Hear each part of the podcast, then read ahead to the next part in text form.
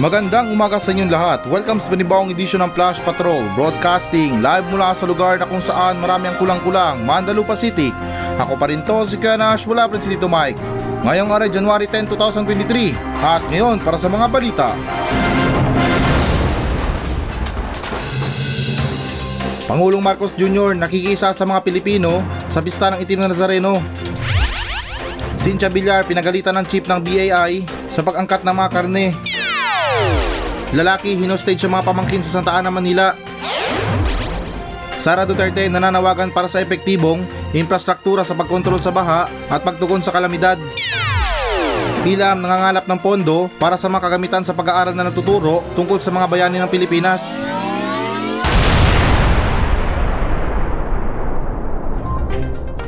Pangulong Marcos Jr. nakikisa sa mga Pilipino sa Pista ng Itim na Nazareno. So, okay guys, naayon sa ulat ng Manila Times na si Pangulong Ferdinand Marcos Jr. noong Lunes ay nakikisa sa mga deboto sa Katoliko sa pagdiriwang ng Pista ng Itim na Nazareno. At sa kanyang mensahe, hinikayat ang punong tagapaganap ang bansa na pag-isipan ng malalim ang pag-uugat ng debosyon ng mga Pilipino at maghanap ng bagong kahulugan sa ating mga hilig at paghihirap bilang isang bayan. Sa isang pahayag, sinabi na sa pamamagitan ng ating pananampalataya ay malalampasan natin ang mga unos na naghihintay sa atin at magbunga ng isang buhay na puno ng biyaya at katatagan. Naway ang imahe ni Yesu Cristo ay magbigay ng inspirasyon sa atin na isentro ang ating pag-iral sa pagmamahal, pag-asa at pakikiramay habang binubuksan natin ang ating sarili sa iba at sa mundo para sa pambihirang panahon na ito. Baka pambihirang gobyerno. Hindi, charot lang. Alam nyo guys, sabihin na natin na itong si Pangulong Marcos, hindi naman sa KJ or parang epal na naman sa inyo. Ako hindi ko lang kasi maintindihan. Gusto ko kasi yung specific eh. Yung tipo na pag sinabi niyang nakikisa ako sa Pista ng Itim na Nazareno, eh dapat, di ba yung dapat nandun siya, nakayapak, may suot na couple shirt. Ay hindi, yung damit ng Nazareno. Ganun yung paningin ko or pananaw ko sa isang tao na nagsasabi na nakikisa ako sa inyo. Bilangin niyo ako sa grupo niyo dahil ako'y nakikisa sa Pista ng Itim na Nazareno. Kasi syempre pag sinabi nating pista, talagang yung mga deboto ay talagang dadayo yan para makiisa lang. Ganun yung ibig sabihin para sa akin ng nakikiisa. Kasi pag sinabi natin na yung salita-salita lang, eh parang napakahirap isipin or parang napakahirap na imagine mo ba na nandun si Pangulong Marcos, humihila ng tali or lubid man yan para may tawid sa kabila. Ganun para sa akin yung tunay na isang deboto. Kaya nga meron tayong kasabihan guys na action louder speaker than words. Ay, mali na action speak louder than words. Mas mabuti na yung may gawa kaysa naman sa ngawa. Pero anyways, na baka isang isang pampalubag na mensahe lang yan para sa mga Katoliko. Kasi bilang isang pangulo sa lahat ng mga kaganapan ng mga Pilipino or sa mga papista man yan, eh kung makabuluhan yan, dapat lang talaga na magbigay ng mensahe nang sa ganun na yung mga tao ay talagang hindi mabastos sa sa ginagawa ng gobyerno. Dahil alam niyo naman na itong Itim na Nazareno na to, talagang nirerespeto to ng mga deboto. Talagang malakas yung pananampalataya nila. Pero guys, ito maisingit ko lang ha para sa mga non-believers diyan ha. Ayaw kasi magkaroon lang tayo ng ng hindi pagkakaunawaan sa mga reliyon. To be honest guys, tayo mga tao, huwag tayong mapaghusga lalo sa mga reliyon. Kung meron mang sinasamba yung isang tao o yung ibang tao, respetuhin na lang natin. Kasi hindi naman tayo perpekto eh. Hindi naman tayo propeta para husgahan sila. Hindi naman tayo si Kibuloy para anak ng Diyos na husgahan yung mga tao. Tao lang tayo guys, nobody's perfect. Kung sa pananaw natin na tama yung tinatahak nating reliyon, maging masaya na lang tayo dahil yun ang yun ang paniniwala natin na ako, nasa tamang tao ako. Hindi, charot lang, nasa tamang reliyon ako. Dahil guys, imagine nyo na lang ha, kung ganun din ang gagawin sa atin ng ibang tao, mababastos din tayo. Kaya nobody's perfect, huwag tayong mapanghusga sa sinasamba ng ibang tao, na kesyo kahoy daw yan, gawang tao lang daw yan. Wala na tayong pakialam dun guys, hindi naman tayo sasama sa impyerno kung mapupunta sila eh. At ganun din sila, hindi naman sila sasama sa inyo na kung mapupunta kayo sa impyerno. Respeto na lang guys at huwag tayong mapanghusga. Mga tao lang tayo, wala pang nakakaalam kung ano ba ang tunay na reliyon. Maraming nagsasabi sa mga believers talaga dyan na ganito yung tamang reliyon, ito yung totoong reliyon. Napapatunayan nila sa mga Biblia nila pero maraming klaseng Biblia guys eh. Kaya para sa akin na isipin na lang natin na iisa ang Diyos, pero sinasamba natin to sa iba't ibang klaseng pamamaraan. O diba, ganun kasimple guys, huwag tayo manghusga ng mga reliyon na kesyo ano daw, kesyo na kahoy yung sinasamba, na kesyo hangin daw yung sinasamba, box daw yung sinasamba, mga ganun. Hayaan na lang natin guys. At ganun pa man din na bago ko iwan ang balita na to, ito no hard feelings lang guys ha, para sa mga talagang deboto dyan eh. Alam ko once a year lang to na ginugunita, pero sana man lang na makaisip ang gobyerno ng ibang paraan para hindi tayo makaabala sa ibang tao. Kasi ano yan eh, January 9, ano yan, Lunes, pasukan ng mga tao. Di ko lang alam kung nag-declare si Pangulong Marcos ng holiday ha, pero pag sinabi natin na ano, na ganyan, Pista ng Nazareno or Itim na Nazareno, eh talagang dagsaan ng mga tao dyan. Iilan sa mga kalsada, pinagsasara. Eh paano naman yung mga tao na mayroong pasok at hindi kabilang or parang iba yung paniniwala nila sa reliyon. Eh ako, inaalala ko lang naman yung mga trabaho nila, yung mga appointment nila, yung mga dapat nilang gawin sa araw na to or sa kahapon pala. Eh alam niyo naman sa mga boss na yan, ayaw yan makarinig ng mga dahilan na traffic, ayaw yan makarinig ng mga dahilan na boss, ganito kasi sa bahay may problema. Ang boss kapag late ka, talagang may inis sa yan sa kahit anong dahilan. Or na kahit na ano pang dahilan mo, pag late ka, talagang magagalit yan. Eh yun lang inaalala ko yung mga tao na nalilate sa trabaho. Di naman sa amin na masama, eh parang yung ano ba, yung sa kanila, abala yung ganyan dahil ano, traffic, bilang lang yung mga kalsada na bukas dahil yung iba sinarado. Kaya sana man lang na alam ko matagal na tong ginugunita na ganito yung tradisyon. Pero sana man lang talaga na yung gobyerno ay makaisip ng ibang paraan para sa paggunita natin ng Pista ng Itim na Nazareno. Alam ko meron yang meron yang point to point yang yang pagdala ng Itim na Nazareno, point 1 to point B. Correct me if I'm wrong lang. Kaya kung sa ganyan ay maganda, gumawa na lang tayo ng subway para exclusive lang para sa Pista ng Itim na Nazareno. Nasa ganun na sa paggunita, yung mga normal na kalsada, normal lang yung daloy ng trapiko. Pero sa bandang ibabaw o sa ilalim ng kalsada, ay nandun yung paggunita ng Itim na Nazareno. O di ba? Nakapaggunita natin ng Itim na Nazareno or na Pista ng Itim na Nazareno, at the same time, di pa tayo nakaabala sa iba. Eh ito, hindi naman sa amin na masama. Okay lang sana kung lahat tayo mga Pilipino ay deboto. Lahat, pati mga boss, kaya maintindihan kung bakit ka late, kung bakit ka nakachinelas lang o nakayapak lang. Eh wala eh, magkakaiba tayo ng paniniwala, kaya gumawa tayo ng ibang paraan na hindi tayo makaabala sa iba. No hard feelings guys sa sinabi ko ha, ano lang yun, opinion ko lang. Sunod naman tayo na balita. Cynthia Villar pinagalitan ng chief ng BAI sa pag-angkat ng mga karne.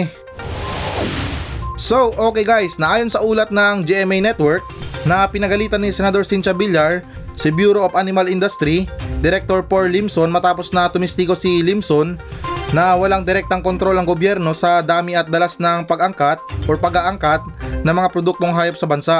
At dagdag pa dyan sa pagdinig ng Senado noong Lunes, iniharap ni Villar ang mga numero na nagpakita noong 2022 na ang mga demand ng bansa para sa baboy ay nasa 1 milyon o mahigit 1 milyong kilo, habang ang supply ay tinatayang nasa mahigit 1 milyon at kalahati.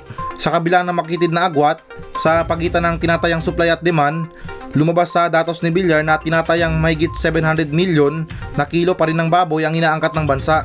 At dagdag pa dyan na nataranta rin si Agricultural Sector Alliance of the Philippines, Representative Nicanor Briones, na dumalo sa pagdinig sa pag-aangkat. Eh marami na rin kasi mga animal dito sa Pilipinas eh, kaya sobra-sobra na yung biyaya natin sa pagkakaroon ng maraming animal. Kaya ayun, inaangkat na yung mga animal sa ibang bansa. Dito nga sa Mandalupa City na pinamumunuan ni Mayor Merkoki, hanggang ngayon di pa rin maubos-ubos yung mga animal dito. Yung alam nyo yung mga animal na may pang-umagang animal, pang-gabing animal, lahat ng klaseng animal guys, gusto ko nang maubos dito sa sa Mandalupa. De, charot lang. Na ito seryoso guys ha. Alam ko meron tayong meron tayong diskarte sa pagpaparami ng mga alagang hayop. Ewan ko lang or something na siguro dumidiskarte lang itong na to or itong mga tao diyan sa itong mga nasa likod ng issue na to. Kasi yung sa akin lang ha, yung pinupunto ko lang dito is yung galing natin mga Pilipino sa pagpaparami ng ng animal dito sa bansa natin. Kaya siguro na tinatakas na lang siguro yung mga pag-i-import or pag-aangkat sa ibang bansa ng mga karne na yan para sa ibang sideline. Pero don't panic guys ha, sa opinion ko lang yun. At ganun pa man, ito guys, isa to sa mga issue natin na pinoproblema. Dahil na talagang napupuna natin yung isang issue or isang problema kapag nangyari na. Oo, sabihin na natin na wala namang napupuna or wala namang nalalaman na issue kapag wala pang nangyayari or hindi pa nangyayari. Pero kahit man lang sa mga plano nila or kahit man lang na mayroong magsumbong, hindi yung ihintayin pa natin na nandun na, nagawa na, kumita na yung tao, saka pa natin papagalitan. Sana man lang guys, sa kalagitnaan ng mga plano nila o sa mga pagplano pa lang nila na mga pag-aangkat na yan, merong merong kumilatis ba or merong umalam kung tama ba ang desisyon nila, tama ba ang ginagawa nila, nang sa ganun na hindi tayo magkasargo-sargo sa mga plano natin. Kasi ano pang silbi ng pamumuna or pagpapagalit na din sa mga tarpulano na yan kung nangyari na, di ba? Ang yung iba, pag pinapagalitan, pasok sa kaliwa, labas sa kanan. No, di ba? Wala lang. Kasi kailangan natin maging stricto pagdating sa mga importasyon na yan. Tandaan natin ang taas ng bilihin dito sa Pilipinas. Tapos nagagawa pa nating mag-import sa ibang bansa. Correct me if I'm wrong lang guys ha, sa pagkakaalam ko. Kaya lang siguro tumataas yung mga presyo ng bilihin dahil meron tayong shortage. Or may kakulangan tayo sa mga karne, sa mga gulay, or something na kung ano mga binibili na yan, mga bilihin na yan. Kaya napakabastos naman kung malaman-laman natin mga Pilipino na sa kabila ng pagtaas ng mga bilihin ay nagagawa pa natin mag-import sa ibang bansa. Or mag-angkat ng karne sa ibang bansa, samantalang tayo mga Pilipino ay umaaray sa mga pagtaas ng bilihin. Kaya kung mamarapatin lang, sana man lang na magtalaga tayo kahit isang tarpulano lang na tigabantay sa mga gumagawa or mga namumuno sa mga plano na yan, nang sa ganun na may double check natin to sa mas may alam. Pero dun sa sinabi ko guys, walang bawian dun ha. Para sa mga interesado dyan na gustong mag-angkat ng taong animal, wag lang kayong mag-atubili na pumunta ng Mandalupa dahil ang daming mga taong animal dito. Tulad lang sinabi ko, may night shift at saka morning shift. Ay guys, correction lang pala. Mali pala sinabi ko kanina. Ang pag-angkat pala ay pagkuha ng karne mula sa ibang bansa. Pasensya na kayo ha, medyo nalito lang ako sa pag-aangkat kasi social kasi ako English lang yung alam ko, import at saka export. Kasi pag sinabi nating angkat, parang medyo nagugulan ako sa mga ganyan. Pero ngayon na-research ko, ngayon lang bumalik yung internet ko. Yung pag-angkat pala ay nanggaling sa ibang bansa. Tayo nag-aangkat or tama ba? Oo, tama. Yun ang lumabas sa research . Tayo yung kumukuha ng karne sa ibang bansa. Pero nandun pa rin ako sa paninindigan ko pa rin yung sinabi ko na supposedly na tayo dapat ang mag-export ng mga animal, na karne mula sa ibang bansa dahil ang daming animal dito sa Pilipinas. Umaga sa English, overcrowded na tayo. Sunod naman tayo na balita. Lalaki hinostage ng mga pamangkin sa Santa Ana, Manila. So, okay guys, naayon sa ulat ng GMA Network na isang lalaki ang hostage ng tatlong batang kamag-anak at isang katulong sa Santa Ana, Maynila noong linggo ng hapon na humihiling na muli siyang makasama ng dati niyang kalibin partner ilang buwan pagkatapos ng kanilang paghihiwalay. At sa inisyal na ulat mula sa pulisya at kinilala ang suspect na si Robert Buisan, 34 years old, at ang mga biyag ay tatlong binatilyo na may edad na 15, 16 at 18 na pawang may Buisang bilang kanilang middle name at kinilala sa ulat ng pulisya bilang kanyang mga pamangkin at isang 26 years old na kasambahay. Nangyari ang hostage taking alas 3 ng hapon noong linggo, January 8, sa tirahan ng pamilya sa Barangay 900, Zone 100, Punta, Santa Ana, Maynila. Wala na sa tamang pag-iisip ang lalaki na to. Sorry sa words guys ha, pero kung susuyuin niya yung yung dati niyang kalibin partner, hindi sa ganyang pamamaraan guys. Maraming iba't ibang klaseng pamamaraan. Alam nyo, minsan ang mga kalalaki yan, mainitin yan or parang mabilis silang mainip. Yan ang pansin ko sa sarili ko. At di naman din sa nila lahat, pero alam ko bilang isang lalaki, may mga ugali tayo na parang madali tayong mainip. Na kapag sobra na to ha, talagang pakipot ka na ha, ayaw mo na magpasuyo ha. Tapos dyan na, tumatakbo na yung mga utak natin sa mga iba't ibang iniisip natin na kesyo may iba na daw or kesyo na ganito, ganyan. Kung nasa tinong pag-iisip ka guys or nasa matino pa yung pag-iisip mo, hindi mo kailangan na mang-hostage ng pamangkin mo or something na kung sino mang tarpulanong pwedeng hawakan mo dyan or i-hostage mo dyan para lang na bumalik sa yung dati mong kalibin partner. Mas lalo nilang pinapalala yung nangyayari or yung sitwasyon niya. Ngayon, tingin nyo ba guys na magkakabalikan sila ng dati niyang kalibin partner? Baka yung mga kakosa niya na sa kulungan yung magiging kalibin partner niya. Dahil sa pinaggagawa niya. Kung manuyo tayo ng babae guys, hindi ano yan eh, para sa akin lang ha, hindi yan basta-basta. Na kapag sinabi natin na sa araw na to, kapag sinuyo kita, mamayang hapon or mamayang gabi, dapat okay na tayo. Hindi yung sa ganun guys, depende yan sa kasalanan natin. Kung nang babae tayo or something na mayroon tayong nagawang mali para sa kanila. Para sa akin na it take times para makuha natin ulit yung tiwala nila. At hindi yung kapag nainip tayo, mang-hostage na lang tayo dyan. Bagkus na guys, itong sa ginawa niya, buong akala ko, itong mga hino-hostage na to ay hindi makilala. O yung tipo na kung sino nandyan, yun ang kunin or yun ang gawing hostage. Kasi sa mga pamangkin, ito hindi naman sa nila lahat guys ha. Alam yung mga gawain natin sa mga pamangkin natin. Alam ko ilan sa inyo dyan na ginawa na to sa mga pamangkin nyo. Yung tipo na nasa murang edad pa yung pamangkin nyo, inuuto nyo eh. Na akin na, tago natin para hindi mawala. Kung may pera man yung pamangkin natin, yan ang ginagawa natin eh. Tapos kung meron silang pagkain, inuuto natin na penge ako. Tapos ayun na. Kung binigyan, kung makadakot sa chichirya ng bata, akala mo wala nang ititira. Alam ko yan eh, ganyan ang mga gawain ng iba eh. Yung tipo na kapag silang pinagbantay ng pamangkin nila, tapos merong kinakain yung pamangkin nila, ay dyan talaga mahilig makisawsaw yung mga tita na yan, yung mga tito. Tapos minsan kapag boring pa sila, yan na, paiyakin pa.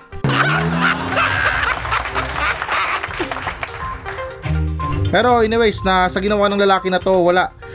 Huwag talaga tayong gumawa ng hakbang na katulad sa kanya. Dahil kumbaga sa sinabi ko, mas lalo niya lang pinapalala ang sitwasyon niya at mas lalo niya pang inilagay yung sarili niya sa walang pag-asa. Dahil kumbaga na kung meron tayong dapat na hostage dito or kung meron man tayong dapat na hostage ay walang iba kundi yan ay mga puso ng mga mahal natin sa buhay. Yan yung mga dapat na hino-hostage nang sa ganun na hindi napakawalan. Kahit may mga pulis pa yan, basta may kataga tayo na till death do us part, pwede na yan. Sunod naman tayo na balita. Vice President Sara Duterte nananawagan para sa epektibong infrastruktura sa pagkontrol sa baha at pagtugon sa kalamidad.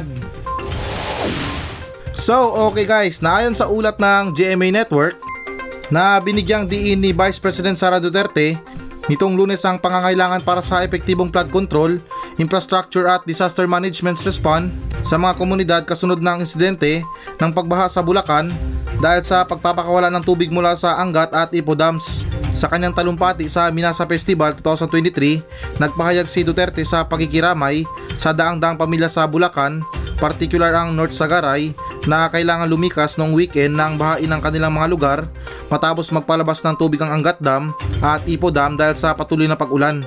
At dahil dito, binigyan diin kung paano maibsan ng mga tao ang kanilang mga takot at maiwasan ang mga trahedya sa pamamagitan ng paghahanda at pagsunod sa mga tagubilin ng mga otoridad sa oras ng krisis. Sa isang pahayag, sinabi na pinahintulutan akong ulitin ang kagyat na pangangailangan para sa epektibong mga infrastruktura at sa pagkontrol ng baha at pagtugon sa pamamahala ng kalamidad sa pagpapalakas ng kakayahan ng ating mga komunidad na maiwasan ang mga paglitaw ng mga kalamidad.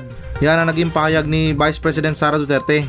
At dagdag niya pa, sa panahon ngayon, hindi pa naman dumarating ang bagyo, nakakaranas na tayo ng baha. Malamang alam ng bawat miyembro ng pamilya at komunidad kung anong gagawin kapag may emergency. Kapag sinabi ng ating lokal na gobyerno na kailangan ng lumikas, sundin natin ang mga pagbabayad ng karapatan bago man dumating ang sakuna o trahedya.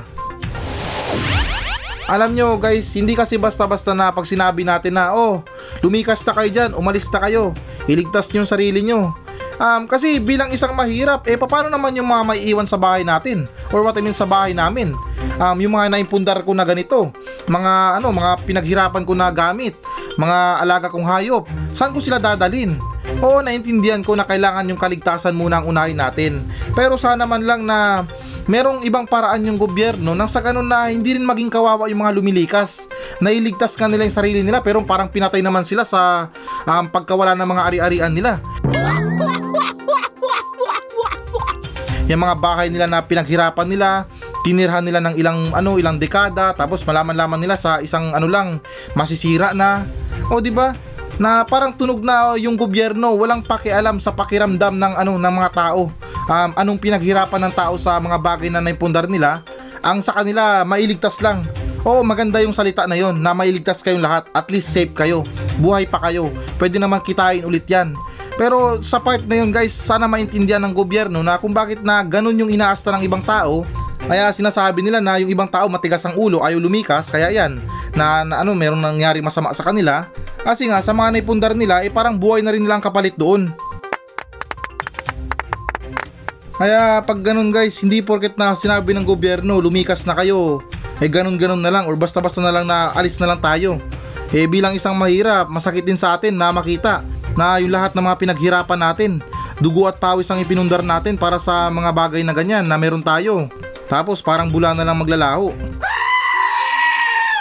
At teka lang, diba itong si Vice President Sara, hindi naman sa pamumuna sa kanya, hindi lang sigurado or hindi ko lang alam, kasi sa pagkakaalam ko lang na itong si Vice President Sara ay nasa DepEd to, tapos ngayon mamumuno siya sa mga kalamidad. Tama nga naman yung sinabi ng lolo ko na wag mong papahirapan ang sarili mo, na kapag nahihirapan ka, lumipat ka sa iba. Sunod naman tayo na balita. PhilAMS nangangalap ng pondo para sa kagamitan sa pag-aaral na nagtuturo tungkol sa mga bayani ng Pilipinas. So okay guys, naayon sa ulat ng ABS-CBN News na ang mga miyembro ng Filipino-American Fraternity na si Chiro Omicron, na kinilalang bilang si Expo, ay nakalikom ng $2,500 para sa Pinoy at Pinay Educational Program o PAP, at dagdag pa dyan na ang 100% ng makikitain ay mapupunta sa pagbabayad para sa isang semester na halaga ng mga gamit sa paaralan at isang buong hanay ng mga aklat ng pambata sa mga klase ng kindergarten at unang baitang ng Longfellow Elementary sa San Francisco. Sa isang pahayag, sinabi dito na ang apat na haligi ng Expo ay Akademya ng Kapatiran, Kultura at Komunidad. This project is kind of taking all those into ones. The brother is coming together to build an academic structure within our community and promote Filipino culture. Nakakaya to para sa atin guys.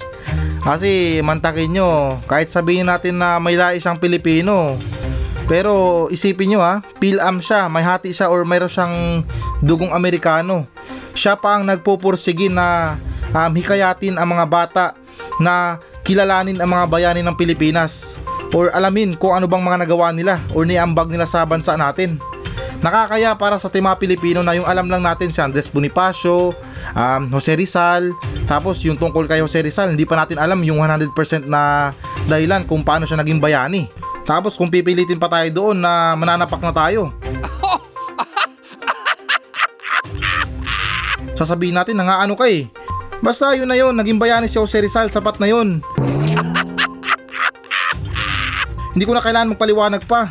May mga ganun guys Ako, inaamin ko na ganun din ako, na minsan parang natitenga yung utak ko sa mga nagawa o naipundar ng na naiambag na mga bayani sa bansa natin. Etong sila mga Apolinario Mabini, Andres Bonifacio, Darna, Pedro Penduko, hindi naman nakasama yun. Yung mga yung mga bayani ng Pilipinas na dapat alam talaga natin yung buong kwento, nang sa ganun na kapag tinanong tayo, hindi tayo mapapahiya bilang isang Pilipino. Kasi kapag mayroong mga foreigner or mga dayuhan na magtatanong sa atin na sino yan? Bakit naging yan? Bakit nakatayo dyan? Bakit ginawa siyang yung rebulto niya. Hindi, rebulto ba tawag doon? Yung something na, sa luneta kay Jose Rizal, magtatanong sila ganyan. Tayo mga Pilipino, nakakaya para sa atin yun na hindi natin alam kung ano ba yung nangyari sa kanila or ano bang nagawa nila. Di ba? Isipin na lang natin 'yon. Nakakaya. Alam ko wala tayong pakialam sa sasabihin ng iba kung wala tayong alam sa mga bayani na 'yan. Sa mga panahon ngayon, para sa mga may edad na, it's too late na siguro or something na wala na silang oras para pag-aralan pa 'yan dahil na busy na tayo sa mga iba't ibang klase na mga trabaho natin or mga gawain natin. Pero masasabi ko guys na magandang opportunity to para sa mga bata na nag-aaral ngayon, especially para sa mga bata na papasok pa lang sa eskwelahan or mga kindergarten na yan, na meron na silang alam agad sa mga kwento o istorya ng mga bayani natin sa Pilipinas. Kasi nung dati yung mga kabataan tutok sa social media, sa mga TV na yan, yung mga napapanood nila na mga karakter na ginawa lang sa pelikula or para lang sa entertainment, na yung yung takbo ng utak nila napopokus sa ginagawa ng superhero sa TV, na halimbawa na lang si Darna, si si Captain Barbel. Iniisip nila na yun ang nagligtas sa Pilipinas. Tapos yung iba, kung tatanungin mo kung sinong pumatay kay Lapu-Lapu, sasabihin si Aldous.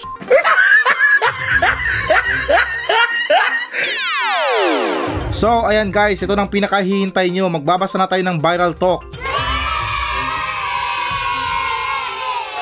or what I mean, na tatalakay tayo ng isang viral talk na mayroong pamagat na, wait lang ha, na ito na, Muntinlupa Mayor na isideklara ang vlogger na persona non grata para sa pagkuha ng babae.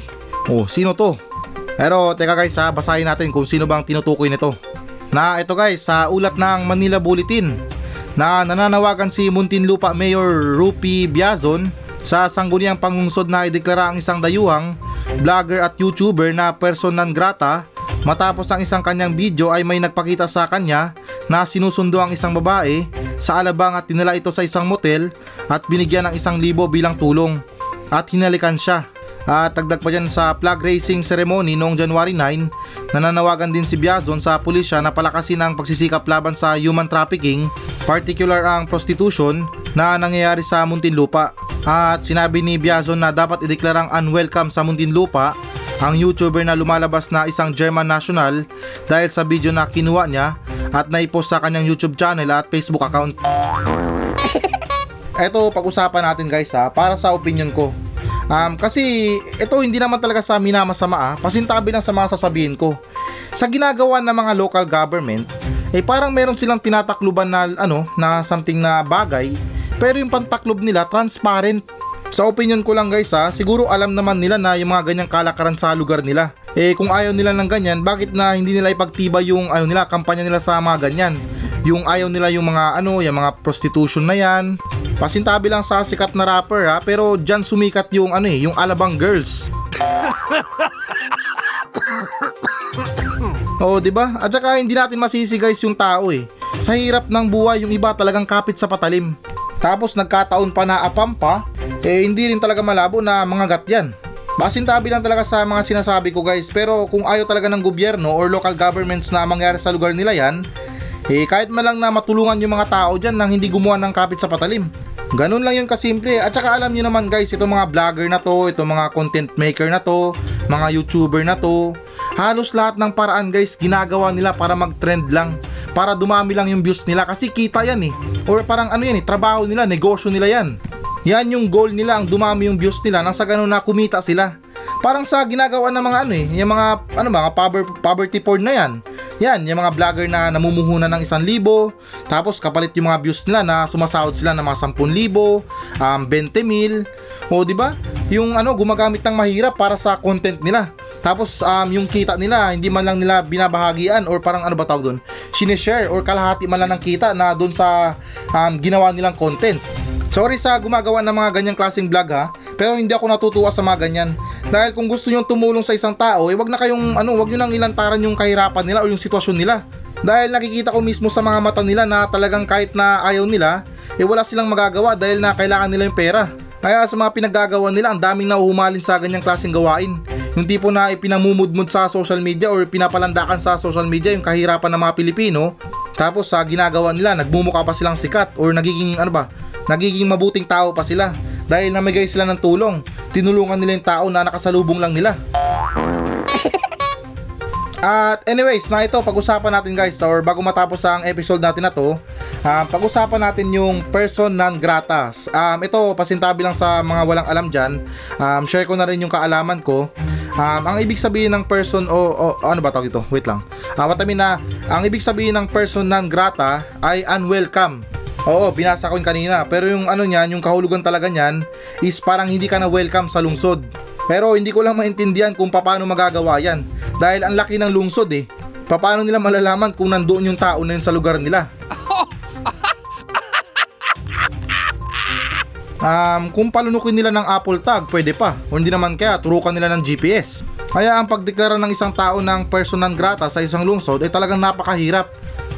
Pero guys, alam nyo, kung meron man tayong dapat nahatulan ng persona non grata, ito na yung siguro yung mga anak natin na nakapagtapos na ng pag-aaral, lahat na ibigay na, pero ayaw pa rin magtrabaho, gusto pa rin umasa sa magulang, kasi sarap buhay. Ito yung hindi naman sa minamasama, ito yung masarap na ampailan ng persona non grata sa bahay. Kasi bilang isang magulang, nagawa mo na yung parte mo. Ayan anak, na naalalayan na namin sa matamin na nagbigay na kami ng alalay sa pag-aaral mo, maging sa mga pangangailangan mo, kaya siguro naman, sa panahon na ito, kailangan mo nang sigurong lumayas sa bahay na to.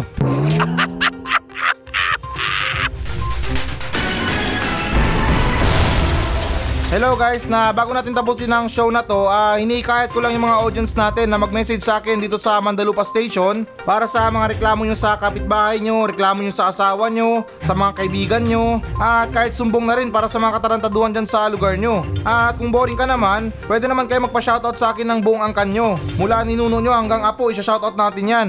Kaya guys, na ano pang hinihintay nyo? Magmensahe na kayo dito sa Facebook page ng Flash Patrol at nakakaasa kayo na walang minti sa mga pa-shoutout nyo. Paki-like na rin ang Facebook page ng Flash Patrol.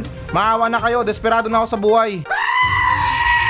Kaya ulitin ko, para sa mga reklamo sa buhay, reklamo sa kapitbahay, reklamo sa mga tao, ay huwag kayong maya na magmensahe sa akin sa Facebook page ng Flash Patrol dahil actionan natin yan ng makabuluhang kalukuhan.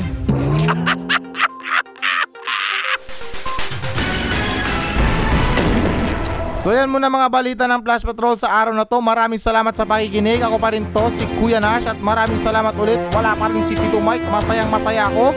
At goodbye!